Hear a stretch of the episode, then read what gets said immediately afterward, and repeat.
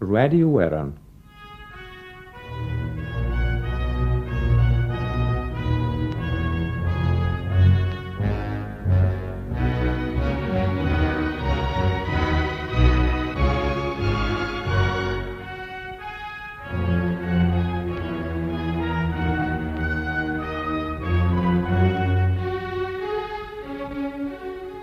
Hugh Lane and his pictures, The Story of the Lane Bequest by Philip Rooney.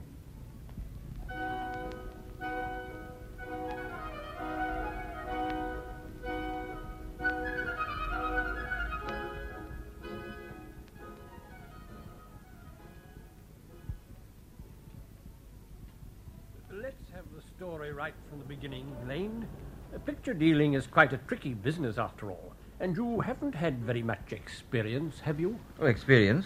Well, I was employed in Mr. Martin Colnaghi's gallery, you know. And after all, Colnaghi is considered one of the leading picture dealers in London. Oh, yes, indeed. Uh, and I did have a year's experience at the Marlborough Gallery in Pall Mall. That's true. But you were pretty young when you went to Colnaghi, weren't you? Not quite 18, I should say. Just 18. But that was years ago. Five years ago. Mr. Hugh Lane, picture dealer, 23 years old. Oh, well, one must begin. In this case, I began with a mistake. I read an advertisement for an auction at a country house in Surrey, about 50 miles out of town. It was more, actually, for I had to walk almost four miles from the railway station, in the rain. Oh, why not a cab? Surely there was a station cab. I'm afraid there wasn't any money for cab fare. My last shilling had gone on my railway fare. But that wasn't the whole trouble. When I got to the house, I found I'd misread the advertisement. The auction wasn't until the following week. Oh, bad luck. Your journey for nothing. Well, not quite for nothing. I persuaded the housekeeper to allow me to look over the house. Quite a number of pictures there. Poor stuff, most of them. But there was one picture that made the whole journey worthwhile. A Frans Hals. A Frans Hals? Now, really? No, no, I'm certain of it. It was black with dirt and varnish, but it was a Frans Hals. I'm certain of that. And perhaps I haven't a great deal of, well, formal experience, but I can trust my own judgment absolutely. It was a Frans Hals. And you got it? Uh, cheap? No, that's just the point. I came back to London, tried everywhere I knew to raise a loan of two or three hundred. I didn't succeed. The best I could manage was my rail fare back to Surrey on the day of the auction. I wanted to see just what would happen to that picture I was so sure about. And what did happen? There were dealers there, ten or twelve of them. Well, not really big men, the kind of fellows who crop up at every auction. Fellows with an eye for anything that's likely to show a profit. Paintings, books, silver, period furniture. You know the kind. I know the kind. I, I can almost see them. I can almost hear them. See The fellow over there, the elegant chap, young fellow. Do you know him? Oh, Lordy fellow. Oh, uh, yes. Of course, he was with Colnaghi. One of those rich young men learning all about pictures and with plenty of money to buy what he's been taught to admire. I shouldn't be surprised if he spotted something. Do you think he'll bid? For our little lot? Oh, damn it, that'd hardly be fair, would it? After all, it was our man who spotted the picture. Save your breath. No point in being holier than thou. Question is, will the young fellow have a shot of the picture? Or can he be persuaded to stand in with us? Who'll try him? Leave him to me. I think I met the chap once. I'll have a word with him. Hello? Not a very interesting style, hmm? Uh, we met before, didn't we? At, at Colnaghi's, I think it was. You're Mr. Lane, aren't you? Well, that's right. My name's Lane. I thought so. I never forget a face. Quite good prices for the silver. Nothing much in your line. Pictures, I mean. Pretty awful collection of daubs. Seen anything that interests you? Since you've probably seen it too, there's no great point in being mysterious, is there? Yes, I rather thought I'd like to have that portrait. Over there, to the left of that dreadful seascape in the gilt frame. Oh, yes, the portrait girl in a lace cap, isn't it? It's hard to see, though, what with all the overpainting and dirt and varnish and what have you. you think? I think, so do you. If it's what I think. well, all right, right. Let's not beat about the bush. There are a dozen of us here. We're interested in that portrait, too. If we start to bid against one another, we'll run up the price. You know what those country bumpkin auctioneers are. Well, Well, we are prepared to give you a fair chance of bidding for the picture if you don't bid against us. don't bid against you. Oh, don't bid at all. We'll put one man up to bid and no one else will bid. That way we have more than a good chance of getting the picture cheap. And then And then we'll bid for it amongst ourselves, is that it? That's it. Yes, you'll learn fast, Mr. Larry. Now, ladies and gentlemen. We'll meet in the upstairs room in the Red Lion public house in the village. Now, we have here a collection of valuable and attractive oil paintings. Now, I shan't take up your time describing these valuable works of art. Your catalogue will tell you just what we're offering. Now, ladies and gentlemen, lot 72. Now, that's a very attractive picture of, um, of a young boy. Shall we say 10 guineas? Four pounds. Did I hear four pounds?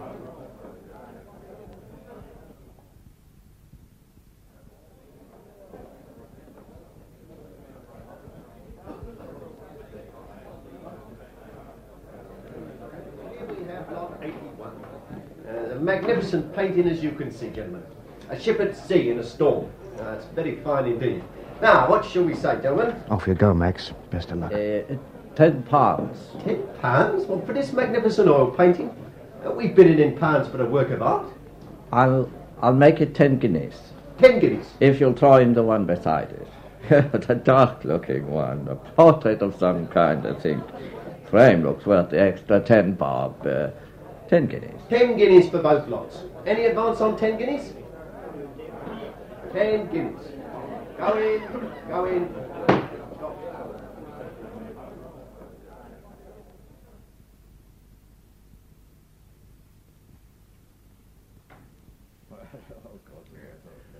Let's come to order, gentlemen. We're all here, I think. Our young friend, too. Mr. Lane, isn't it? Well, to business. We've got a picture here that we've bought in at what I think we'd all agree is a reasonable figure. You've all a chance of examining it, gentlemen. Some of you may come to the opinion that it's a very valuable property. Some of you may think not. You may back your opinions with your bids. Are we ready? Huh? Yeah. You may bid, gentlemen. And bid they did. The hales were set up for all to see. One man made a bid. Thirty pounds it was, and everyone round the table jotted down his name and the amount. Another made a bid of forty pounds, and the man who had bid thirty stood up and walked out. Well, so it went on. As each man's bid was overtopped, he left. And you? I made a bid of my own. Oh, yes, I hadn't a penny piece to back it up, but I knew by then that there were two or three really serious bidders left. I bid nine hundred pounds. Nine hundred on an empty pocketbook? It didn't matter. I was quickly outbid. One of the others bid 950, and I left. Well, today I've been asked to call on the dealer who acted as chairman. What should I do? Why, go to meet him, of course. You've taken part in your first knockout. Only don't refer to it as a knockout when you're talking to the gentleman. Oh, it'll be worth your while. The fellow who bought in the Frans Hals has got a buyer for it now, and at a whacking fine price, you may depend. Ten thousand pounds, I shouldn't wonder. The bigger, the better. Every man of you who took part in that knockout in the upstairs room in the Red Lion will share in the profits the ring has made. You'll share in strict proportion to the figure you had the courage to bid at the knockout. Your bid was nine hundred pounds, you say? Hmm? Well, your share should be pretty substantial, young man.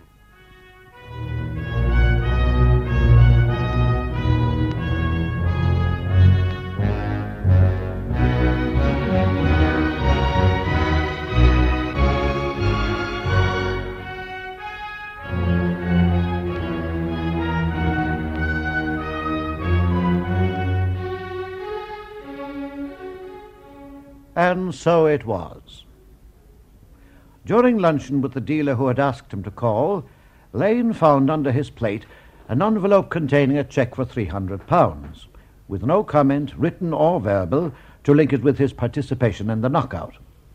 It seems that he felt some uneasiness about the transaction, and never again did he take any part in the activities of a buyer's ring or their knockout private auctions. But he did accept that cheque for £300 and it was the foundation stone of his career. Within a year, courageously exploiting his flair, his almost inborn talent for seeing a masterpiece under the grime and dirt of an old canvas, he'd bought and sold old masters to such fabulously successful effect that he turned his £300 into 10,000. One of the first people to realize that talent of Hugh Lane was his aunt, Lady Gregory. Lane was the eldest child of her sister Adelaide, wife of a clergyman in County Cork, the Reverend J. M. Lane. Lady Gregory was quick to notice the boy's enthusiastic interest in pictures and ornaments, and when, with the breaking up of his parents' marriage, it became necessary for him to earn a living, it was she who succeeded in getting employment for him in Colnaghi's gallery. It wasn't long until she was able to tell of the rightness of her judgment.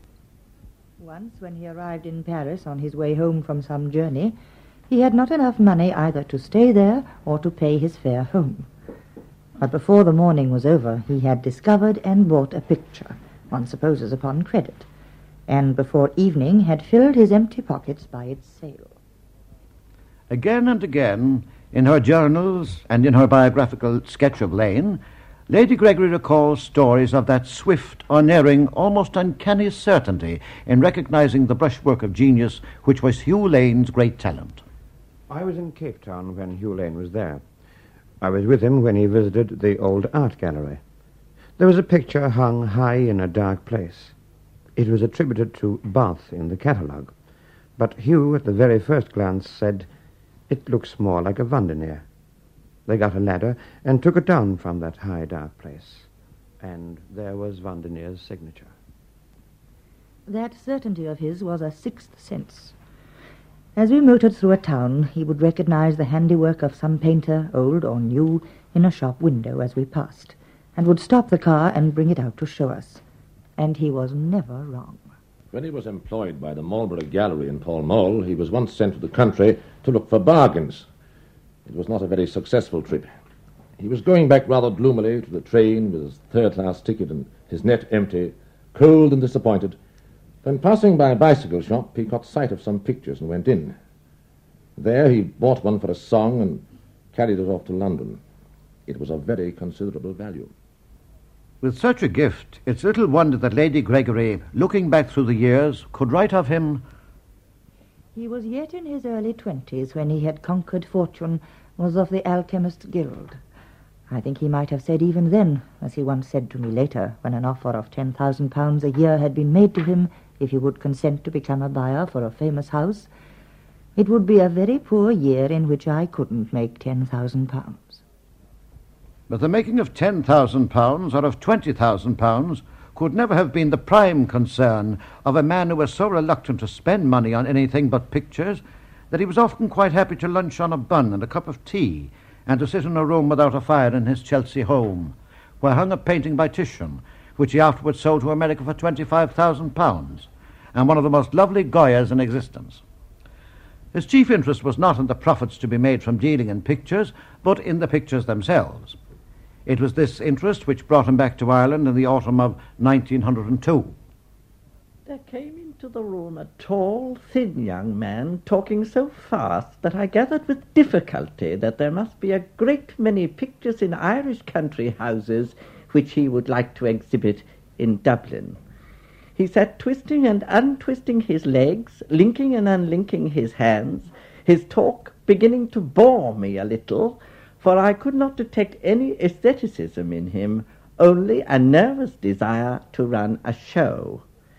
Without noticing my interruptions, he continued telling me that for the last fortnight he had been travelling through Ireland, visiting all the country houses, and had obtained promises from many people to lend their pictures.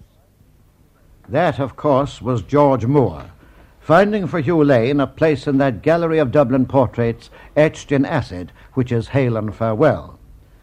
But Lane's visit to Dublin and the immensely successful exhibition of paintings which he arranged in the winter of 1902 were of much more lasting importance in the cultural history of Dublin than Moore admits. Thomas Bodkin puts the story of that exhibition into clearer perspective. About this time, 1901 and 2, the Royal Hibernian Academy, which had always struggled with adversity, began an agitation for the redress of their various grievances against the British government. W.B. Yeats took up a cudgel on their behalf and proposed and carried a motion at the London Irish Literary Society calling on the government to investigate the case. Lane naturally came promptly to the rescue. His practical mind foresaw a long period of indecision while the government temporized. And so, in the early part of 1902, he crossed to Ireland and made a sweeping tour through the great country houses with a view to organizing a winter exhibition of works by the old masters in the Academy's premises in Middle Abbey Street, the proceeds of which might be utilized in relieving their most pressing financial needs. No doubt about it. It was an ambitious plan, and it needed all Lane's drive and energy to see it through. He did get a great deal of help, but he also ran into a great deal of opposition. Of course, there are scores, hundreds of valuable paintings in the country. That's the whole point. Masterpieces have been hanging in houses up and down the country, half forgotten even by their owners. Now, this fellow Lane is going to draw everyone's attention to them, parade them before the world with his guarantee of their value. What's going to happen then? I'll tell you. Every picture dealer in the world with a nose for a bargain is going to descend on the country waving checkbooks under the noses of hard up people who will suddenly discover they've gold mines hanging on their walls. For we know where we are. The country will be swept bare of every picture worth having. He's a dealer.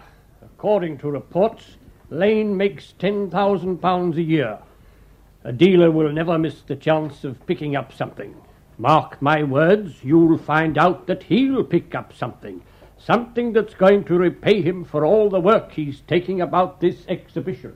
It strikes me that what Mr. Lane's exhibition is most likely to create is a fashion for the masterpieces of the past.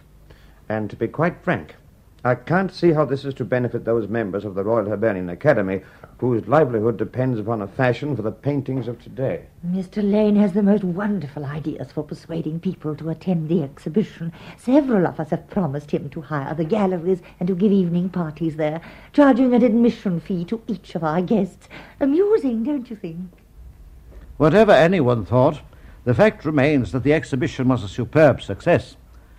But for Lane, it was only a beginning.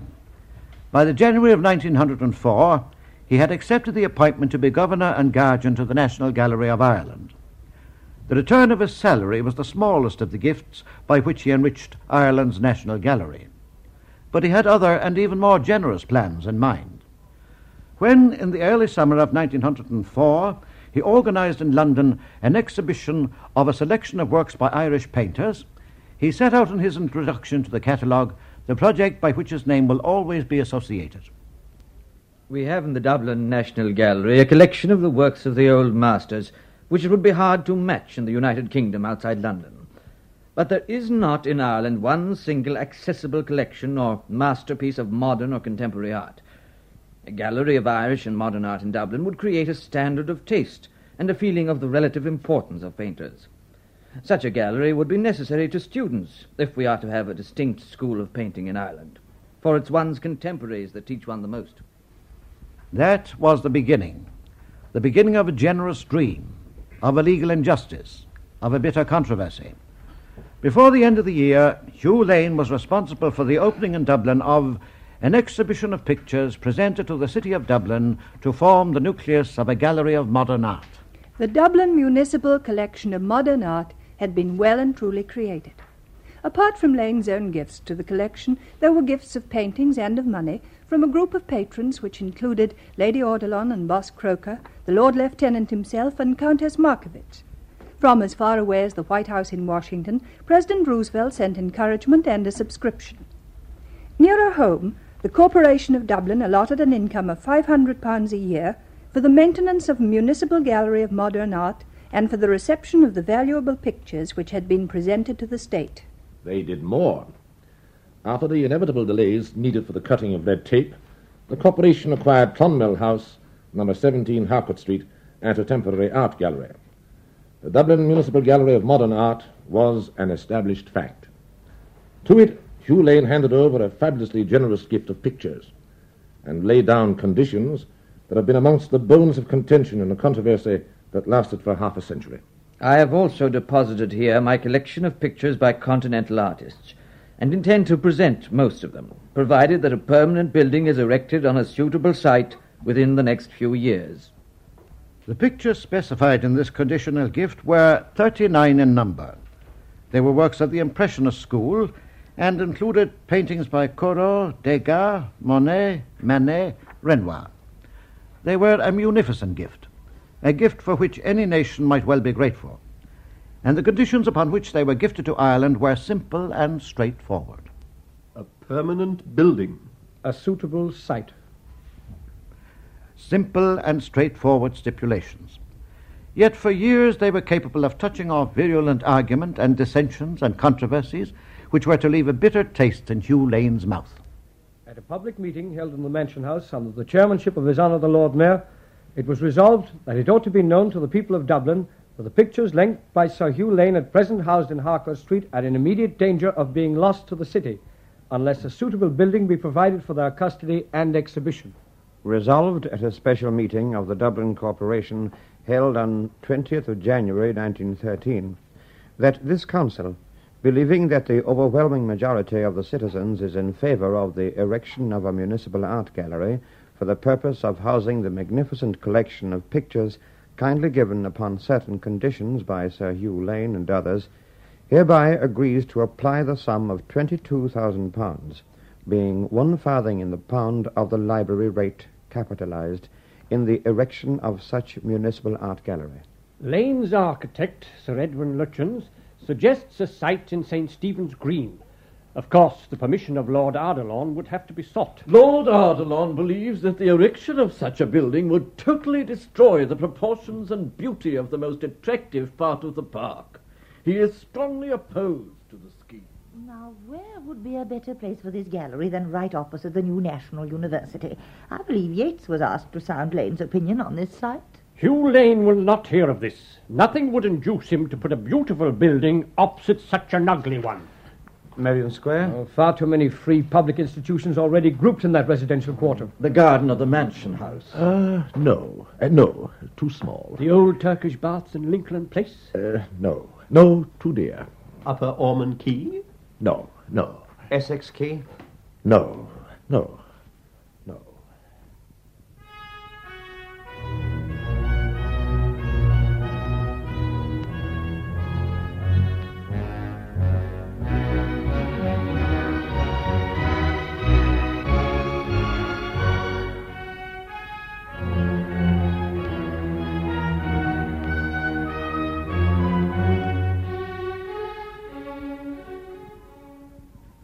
Site after site was suggested and rejected.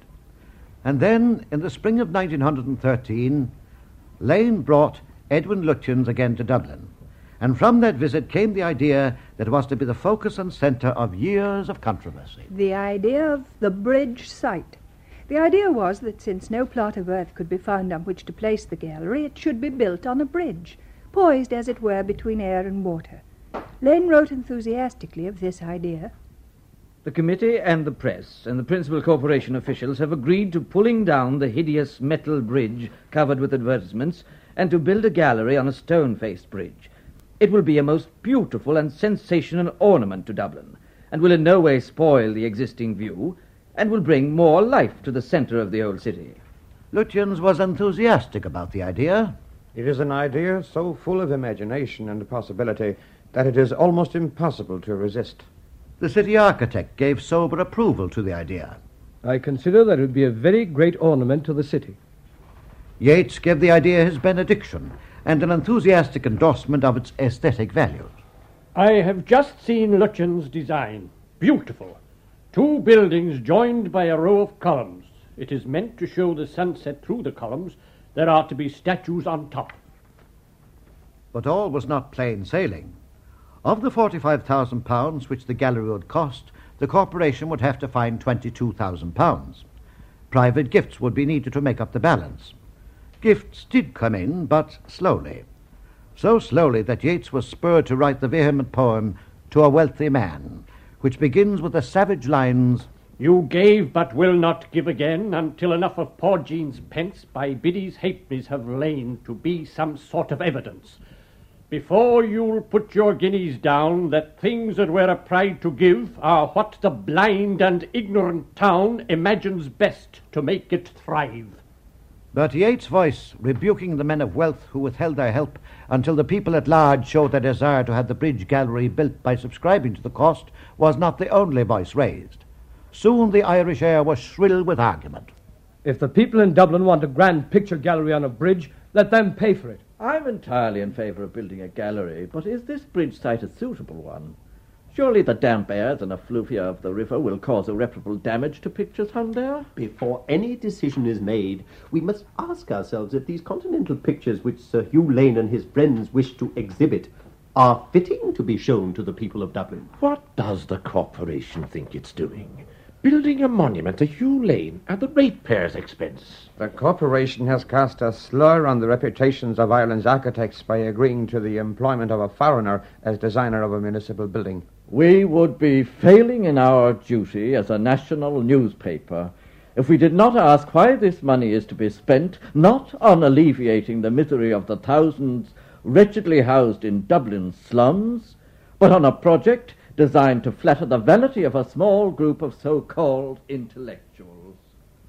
Understandably, both Hugh Lane's patience and the time limit he now set upon his conditional gift were running out. In September of 1913, the corporation came to a final decision. The corporation has decided that the selection of the site and the nomination of the architect must be left to its own decision. It was the last straw. Lane carried out his threat promptly, and on the 27th of September he removed from Clonmel House his conditional gift. The 39 Continental pictures were transported without delay to London and handed over to the London National Gallery. In October, Lane made a new will in which he expressed his bitter disappointment. I bequeath the remainder of my property to the National Gallery of Ireland instead of to the Dublin Modern Art Gallery, which I considered so important for the founding of an Irish school of painting, to be invested and the income to be spent on buying pictures of deceased painters of established merit. I hope that this alteration from the Modern Gallery to the National Gallery will be remembered by the Dublin municipality and others as an example of its want of public spirit in the year 1913, and for the folly of such bodies assuming to decide on questions of art instead of relying on expert opinion. And so the matter of Lane's gift to Dublin seemed to have come to an end. The 39 paintings hung in the Tate Gallery. Dublin had lost an offered treasure. So matters stood, or seemed to stand, when Hugh Lane sailed to America in the April of 1915. A month later, he made the return journey from America in the Lusitania. The ship was sunk by a German submarine off the coast of Cork. Hugh Lane was one of those drowned.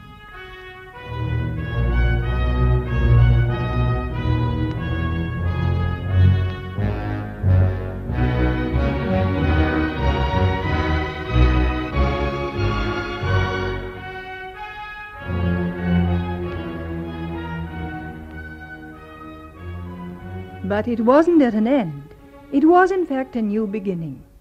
Quite soon after Lane's death, there came to light a document written on the official note paper of the National Gallery, dated the 3rd February 1915, a few weeks before Hugh Lane undertook the trip to America which ended with his death.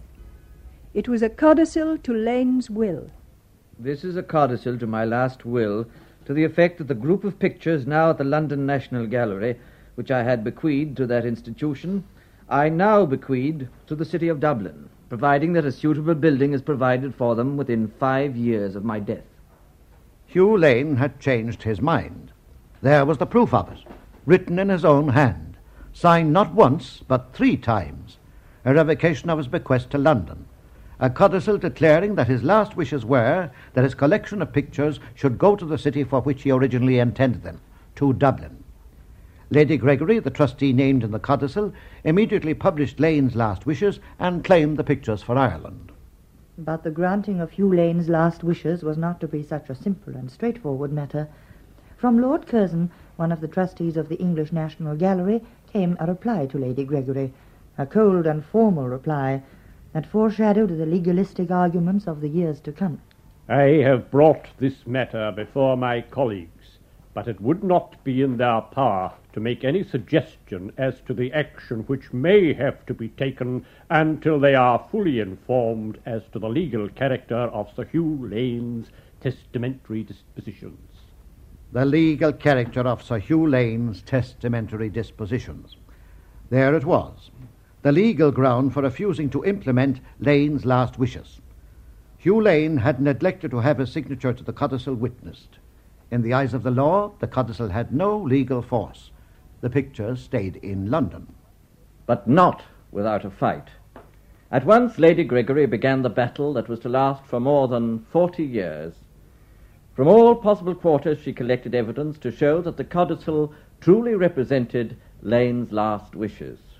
Affidavit and statutory declaration of Mrs. Ruth Shine, sister to Sir Hugh Lane. I have no doubt whatsoever that he considered it legal.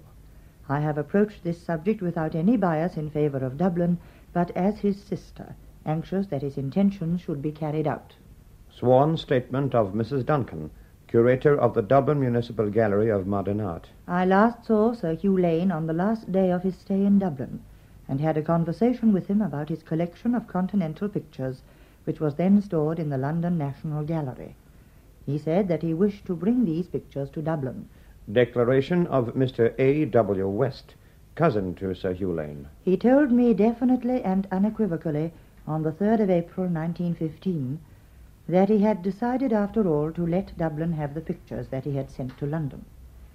Personally, I do not consider that Dublin deserves the pictures, and I have no interest in making this declaration beyond a strong desire that what I look upon as the dying wish of a great friend and relative whose memory I revere should be respected. George Russell, A.E., added his testimony to the claim that the codicil represented Lane's last wishes. I met Sir Hugh Lane on the day previous to his departure from Dublin for his last journey to the United States. I asked Lane, Are we to lose the pictures? He replied, Oh, Dublin will get the pictures all right. I made threats to frighten people here to get them to move. So they came forward, those friends and acquaintances and colleagues of Lane, to declare and to swear and to affirm that this codicil truly represented his last wishes. In London, the government set up a committee to consider certain questions relating to the 39 pictures bequeathed under the will of the late Sir Hugh Lane. The committee finds that the late Sir Hugh Lane, in signing the codicil of the 3rd February 1915, thought he was making a legal disposition. Oh, yes. The committee had to agree that Lane wished to have the pictures returned to Dublin, but they didn't recommend that legal action should be taken to make that wish possible. And the government, standing pat on the grounds of legality, refused to act upon the technically invalid codicil and refused to introduce legislation which would validate Lane's wishes. But Lane's friends didn't give up easily. They continued to fight for the return of the pictures. Chief amongst the fighters was Lady Gregory, of whom Gabriel Fallon says, She wrote, she travelled, she interviewed, she begged, pleaded, reasoned, coaxed, cajoled in her unflagging efforts to give effect to what she knew were her nephew's intentions. Lennox Robinson recalls her efforts. There is something heroic and pathetic in this old unfortunate widow begging at this doorstep and at that, waving all her political feelings. Today it would be Carson, tomorrow John Redmond, T.P. O'Connor, Augustine Birrell, later Cosgrave, Ernest Blythe, Eamon de Valera. And so it went on down through the years, through the twenties and the thirties, through the years of war and the uneasy years of the forties and the fifties, by newspaper correspondence and by parliamentary question, by public protest and by diplomatic exchanges. And sometimes by less peaceful methods. April the 12th, 1956. Sensational raid on Tate Gallery. Today, a picture valued at more than £7,000 vanished from the walls of the Tate Gallery. The missing picture, Jour d'été, painted by the French Impressionist painter Berthe Morisot, was one of 39 pictures bequeathed to the London National Gallery by the late Sir Hugh Lane.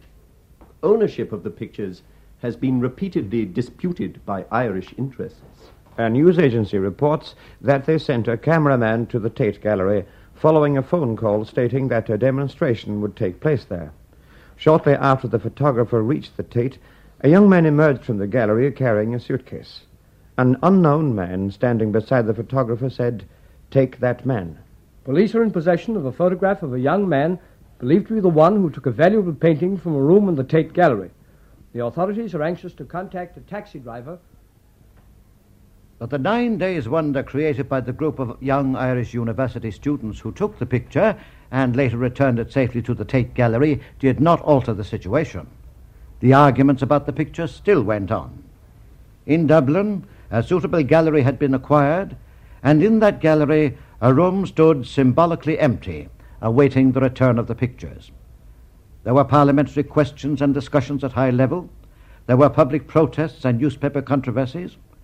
And then, not altogether unexpectedly, in the end, November of 1959, there was decision. It was announced by the Taoiseach in the Dáil this afternoon that an agreement had been concluded which will enable the Lane pictures to be lent to this country for public exhibition here over a period of 20 years. The agreement has been made between the Commissioners of Public Works, acting as agents for the government, and the trustees of the National Gallery of London. The Taoiseach told the House that the 39 pictures in the Lane collection will be divided into two groups, which will be lent in turn for public exhibition in Dublin for successive periods of five years over a total period of 20 years. And so it was settled. The controversy that had raged since the summer of 1915 was at an end. The empty room in the Dublin Municipal Gallery of Modern Art was tenanted. The first of Hugh Lane's continental pictures came home to Dublin. The distinguished art critic, Mr. James White, tells us now about those pictures. Yes, indeed. What a pleasure it is to see them in the Municipal Gallery.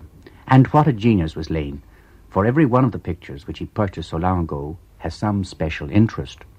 Renoir's Les Parapluies is the world's most popular picture, if one judges on reproduction sales. It shows the love of a young man for his charming midinette and the affection of an older woman for her two grandchildren. The exquisite pink and cream flesh tones remind us that Renoir was trained in the Sèvres porcelain factory, but the bustle and swirl of the streets behind is all held in marvellous unity by the way light is seen to scintillate on the costumes and sparkle on everything between the ground and the sky. As well as the Renoir, there are four other masterpieces in the Twenty. The superb Eva Gonzalez by Manet radiates the life of the woman with daring modernism because Manet avoided the grey shadows or any semblance of a line. At the other end of the century, Ingres represented almost everything that the portraitist had sought to achieve on the ideal plane from Raphael's time to the present elegance and an incredible lifelike perfection which causes one to marvel at the concealment of technique and makes us regard the Duc d'Orléans with the reverent awe of a humble subject. Corot uses a line of foreground trees in silhouette to carry our eyes away to the palace of the popes at Avignon and even further to the violet hills on the horizon. The brilliance of a Claude, the loneliness of Van Goyen, and the romantic spirit of the nineteenth century makes this landscape a dream. But Daumier was dealing with different dreams when he painted Don Quixote, for we see the Spanish gallant charging down a valley on his horse, no doubt expressing the artist's desire for deeds of greatness, after the manner of T.C. Murray's Autumn Fires or Synge's Playboy. The extraordinary interest in the Lane pictures is in no small part due to the fact that they virtually paraphrase the whole history of the 19th century styles in Europe. The sentiment which so relied on childish innocence is there in Jacob Maris' Feeding the Birds. Social satire is represented by Forain's legal assistance. The great religious subject, Puvis de Chavannes' Beheading of St. John, realism, the various works by Courbet, and the Boudin and the Jongkind linked the followers of Rousseau with the popular Impressionists. Lane flung his net wide to find all that was good, so that the new generation of Irish painters would be inspired to deeds of artistic daring. For we must never forget that it was love of Ireland which spurred him on to such great efforts. He sold the idea of a civilized and cultivated people to the English in the 1902 exhibition in London, and he did much to foster the spirit here at home which makes us now rejoice that we are welcoming back, after all these years, the famous Lane collection.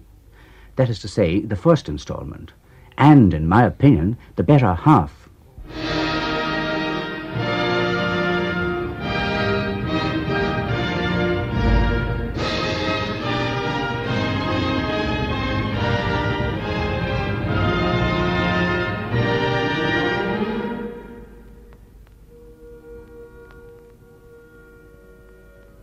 that was Hugh Lane and his pictures, The Story of the Lane Bequest by Philip Rooney. Sir Hugh Lane was played by Frank O'Dwyer, and also taking part were Deirdre O'Mara, Jeanette Waddell, Arthur O'Sullivan, Seamus Ford, Lionel Day, George Green, Brendan Caldwell, Lawrence Bourne, and Noel Lynch. Production was by Michael Garvey.